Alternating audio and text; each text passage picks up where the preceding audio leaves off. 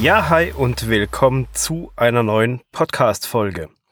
Heute geht es darum, warum es sinnvoll sein kann, Podcast-Folgen zu splitten und damit mehr Content zu erzeugen. Nehmen wir mal an, du hast ein Thema, wo du über Vorteile und Nachteile von einem Produkt sprechen möchtest oder über Vor- und Nachteile von der Benutzung von irgendwelchen Systemen oder weiß der Geier irgendwas halt, wo es Vor- und Nachteile gibt. Dann überleg dir doch einfach mal, ob es eventuell nicht sinnvoll wäre, solch ein Thema in zwei Folgen aufzusplitten. Eine Folge mit den Vorteilen und eine Folge mit den Nachteilen. Dasselbe gilt auch in etwa für Folgen mit Tipps.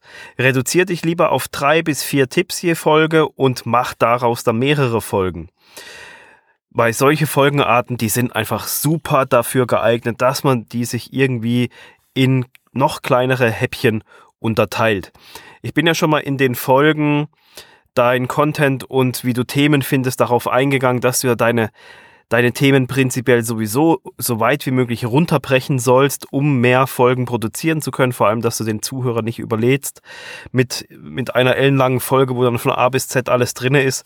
Genauso kannst du hier bei solchen Folgen Vor- und Nachteile oder wenn es so eine Serie von Tipps ist, kannst du die wunderbar aufsplitten und somit mehrere Folgen machen. Das Ganze hat natürlich mehrere Vorteile. Du produzierst damit zwei oder mehr Folgen anstatt nur einer.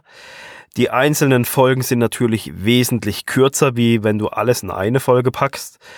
Du kannst den zweiten Teil oder den dritten, vierten Teil, wenn es eine Tippserie ist, schon in der vorherigen Folge anteasert und somit die Vorfreude oder auch die Neugier darauf steigern, gerade wenn es dann darum geht, Vorteile und Nachteile, da kann man das ja wunderbar anteasern. Hey Leute, in der nächsten Folge gibt's dann noch ein paar Nachteile, die möchte ich euch nicht vorenthalten und deswegen schaut auf jeden Fall vorbei, wenn die nächste Folge online geht.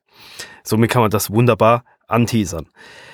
Du reduzierst dich in jeder Folge auf das Wesentliche und erstellst eine Folge, wo man am Ende und erstellst nicht eine Folge, wo du am Ende, wo der Zuhörer am Ende nicht mehr weiß, was hinten und vorne ist, was Pro und Contra ist, weil einfach zu viel Information in diese Folge reingepackt waren. Du siehst also, es sorgt nicht nur dafür, dass du mehr Folgen produzieren kannst oder besser vorproduzieren kannst, es hat natürlich auch den ein oder anderen Vorteil für den Zuhörer. In die Shownotes packe ich dir natürlich auch noch die weiteren Links zu den anderen Themen, die sich rund um das Thema Podcast-Folgen, Podcast-Episoden beschäftigen. Das sind Themen finden, der Content einer Folge oder auch die Länge einer Folge. Dazu habe ich ja auch schon ein bisschen was erzählt und diese Folgen, die packe ich dir in die Show Notes. Ja, das war's auch schon für diese Folge. Ziemlich kurz und knackig.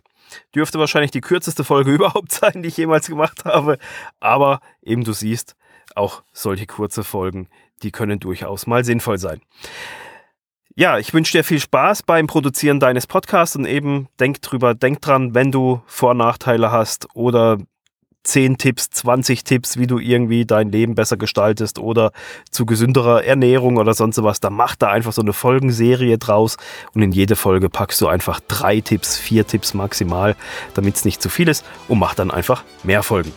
Und wir hören uns dann hoffentlich wieder in der nächsten Folge. Bis dann, ciao.